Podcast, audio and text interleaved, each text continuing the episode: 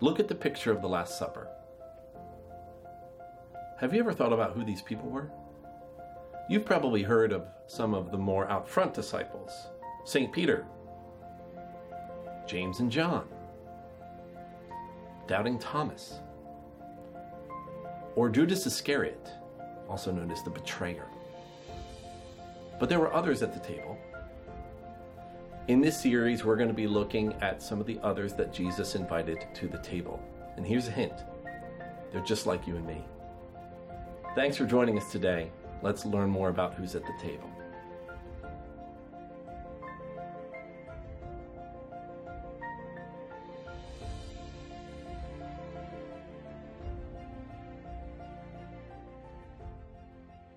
Sometimes we reach a point in life when the filter just stops kicking in. Do you know someone like that? Do you have someone like that in your family? If you're not sure who that is, maybe it's you? One of the disciples, named Nathanael, didn't really have a filter when he met Jesus. You would hope that when we meet Jesus, our filter kicks in a little bit. But in the story in the Gospel of John, at Nathanael's calling, no filter Nathanael speaks up. So, who is Nathanael? Now, the first three Gospels, Matthew, Mark, and Luke, the Synoptic Gospels, because they see similarly, that's what that word means, they list Nathanael's name as Bartholomew. I'm going to call him Nathanael because that's his name in the Gospel of John today. Uh, but Bartholomew isn't necessarily a name like Bart.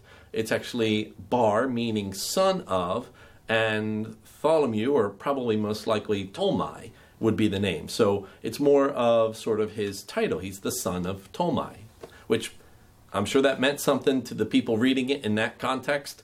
We just kind of name him Bartholomew, think that's his name. So let's roll with Nathanael for this time, okay? Do you remember the scripture of when Jesus came? He found Philip, then Philip goes to Nathanael. We just read it, remember that? And here's what he does. In verse 46, he says, Nazareth, can anything good come from there? One of the things I really like about Nathanael's interaction with Jesus, this no filter conversation, is that Nathanael doesn't immediately follow Jesus like the other accounts of some of the disciples.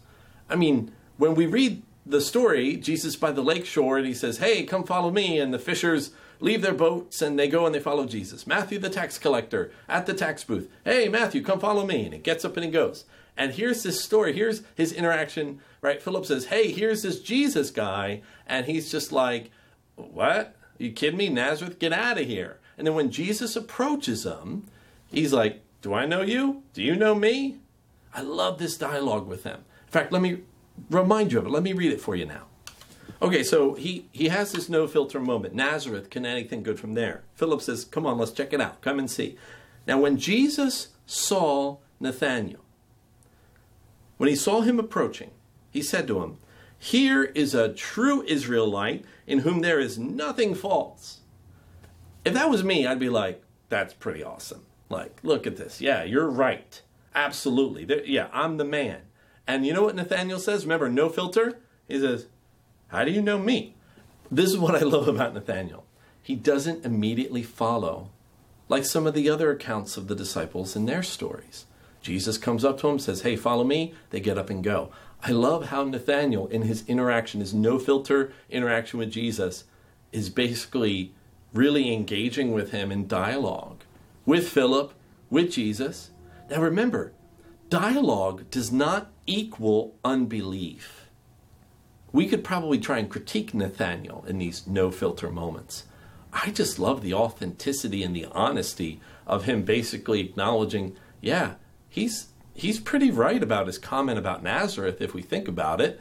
You know, Nazareth was never mentioned in the Old Testament. It has no historic significance in the story of God. It produced nobody really great. Uh, it was kind of like Millville before Mike Trout. Am I allowed to say that? Are we allowed to say that? Okay, back to Nathanael. I like how Nathanael is just pure and unfiltered in his conversations with Jesus and with Philip. And this is what we need to learn as we dialogue with one another, even as we dialogue with God Himself. We figure out a way of being our unfiltered selves, being honest, transparent, open to say, I'm not so sure about this. I'm not so sure about you. And so much of what we've done in the church is we've taken moments like that, not just in the scripture, but even in the honest relationships of our community, and we've made right doubts to be unbelief, um, or dialogue to be unbelief.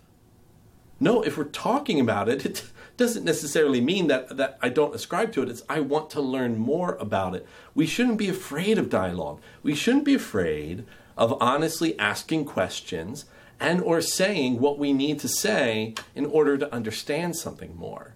Good for Nathanael. Good for him throwing Nazareth under the bus. I mean, can we really be honest with ourselves and honest with where we're coming from? That's what it's like to follow Jesus. You don't begin your journey with Jesus from a place of inauthenticity. You begin from a place of, I need to be saved. I need grace in my life. How can you understand that you need grace in your life unless you're willing to be unfiltered to say, I need grace?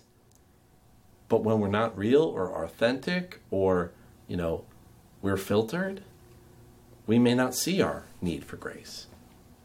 And Philip's invitation to Nathanael is this, and this is one of the best invitations for all of us today. It's to come and see. I just love that. It's an invitation for all, particularly the intellectual, the Nathanaels who are maybe seekers yet skeptics that are wondering really what is this stuff all about. We have an opportunity as followers of Jesus today to continually discover what God is all about. That's the beautiful thing about being a disciple, being a follower of Jesus, is this come and see reality. And I think what we've lost in our walk with Jesus is this pure attitude of discovery, which is we should continue to be a come and see people that God is doing things. Jesus is teaching us things always to where it wasn't just, I met Jesus and I'm done, but God is always revealing, always showing us more about who He is and who we are in His love. We have to be a come and see people because what it's going to do is give an invitation for discovery. Come, discover for yourself, do the research, look at the results, test the hypothesis, discover the evidence for yourself. Now remember, Philip is the one who has said, Come on, Nathanael, let's check out this. Right? Last week, very detailed, very precise to say it's okay in this open invitation to say, Let's check him out.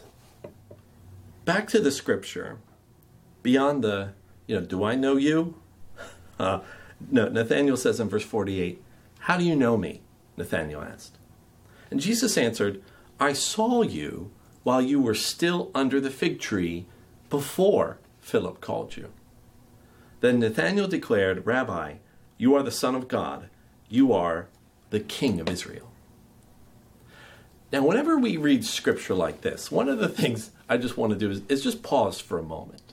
Because I want you to think about the powerful declaration that Nathanael just gave to Jesus the descriptive words that he he named him as. I mean, think again, son of God, king of Israel. So, what in the world's going on here? How does he get to this place? You know, think about what Jesus just says to him. You know, do I know you? Yeah, I saw you under the fig tree. What about that response? Think about this in scripture. What about that response is like, you know what? You're the king. I you, you're the, you, no, even more than that. You are the Son of God. Why? Because you saw me under a tree? What in the world is going on there? You ready? Let's have some fun. So, this fig tree stuff. One of the things that uh, rabbis would do in Jesus' day is they would gather with their disciples underneath fig trees. This is where students went. Why? Because it was shady and it gets hot there. I don't know. But this is just a nice way of, it was a known thing in that culture. You think about certain spaces in the town. Uh, there's this section of town, there's this park or there's this shopping center. You know, we know where to go and get groceries at this grocery store here. We know how to get there. There's just certain things in certain areas of our town, community, state, whatever, you know, that have certain connotations to them. We think of like Paris as being, you know, the city of love. Philadelphia is the city of brotherly love, right? You know, we we think about different regions or areas have these things connected with them in culture. And so, if you wanted to discover something, if you were a student, if uh, if you were a seeker, because we're we're talking Nathanael's a seeker. Philip wasn't necessarily seeking, but he was found. Nathanael is a seeker. Why? How do we know that? Because right here in this story, Jesus says, "I saw you while you were still under that tree, even before Philip called you. I." saw you. In the Old Testament, there's a story about how a woman names God as being God is the one who sees. And look, one of the things we have to acknowledge is that there's people in our world that are seeking. You might be seeking right now. You might be trying to pray and you're not even able to figure out how to pray or what words to shape. You are searching, you are seeking, you are under that fig tree too. That's what that means. It means you've come to a place where you want to discover, where you are trying to learn, you're trying to figure it out. What does that mean then for Jesus to say, even before you knew that it was me that you were looking for. I saw you in your searching. I saw you in your looking. I saw you in your studying. I saw you in your discovery and trying to figure all of these things out. While you were under that fig tree, I saw you. Even before Philip came and told you about me, I saw you. What we need to understand, friends, today is that as you search and as you seek, He sees. He sees you. It's only when you get to that place that you might be able to truly declare Jesus' sonship or his reign as king. It's because if we can understand that there is a God who sees us even before someone came and told us, or even before we get there when he says, I, I saw you while you were searching for me. I wonder what that can do. In, in our tradition as Methodists, we have this thing called prevenient grace. And so basically, what that means is it means that it's a grace that comes before, it's a preparation of grace that enables us, that God is doing something in our hearts and lives, that God is doing something in the heart and in the life of that loved one right now that is searching, that you know is searching, that you know is seeking. And that's the grace that goes before to prepare us, to prepare them of what will come a time when we see our need for Jesus and we see our desire to be a part of his kingdom. What we would then call justifying grace. But this prevenient grace, this grace that goes before, that's fig tree grace. That's seeing someone under the fig tree grace while they are searching and seeking, and even when they're unaware of who this Jesus person is. I love that Nathanael's story is right there with Philip's. It's right there in both of their call stories for us to be able to see the uniqueness of what it means to be a disciple of Jesus, of someone that is precise and detailed, and Nathanael, who is unfiltered. So you, as an unfiltered, you know, braggadocious, willing to say whatever you want to say, you have a place at the table with Jesus. And in fact, what you bring to the table is going to be that story that I was seeking, and I discovered that He sees me first. He sees you today. You just may have to, you may have to come and see.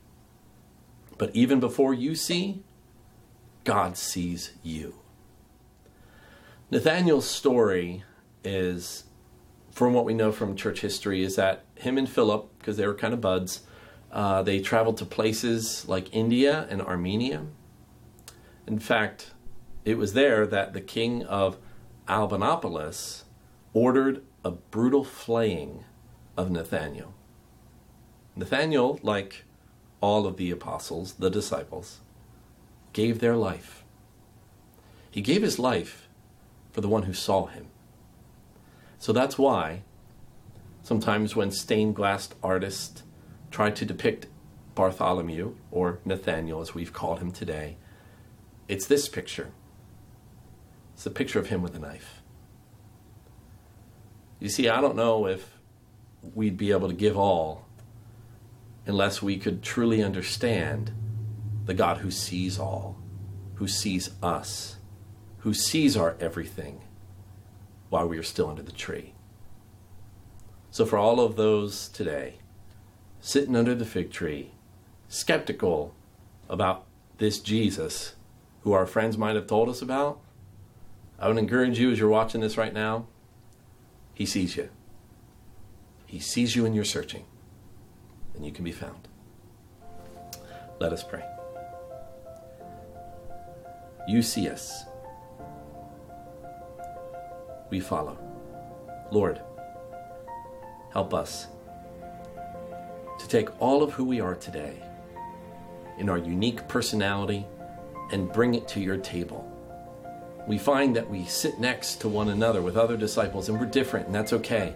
But I thank you for the Nathanaels in our church, the Nathanaels in our world that are unfiltered, but yet Jesus has spoken into their life.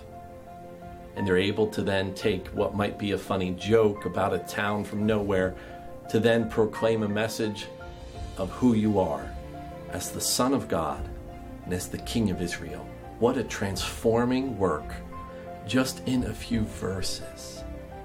Would you do that transforming work in us today? Take our skepticism and our doubt and help us to see because we know that we're seen. In Jesus' name we pray. Amen.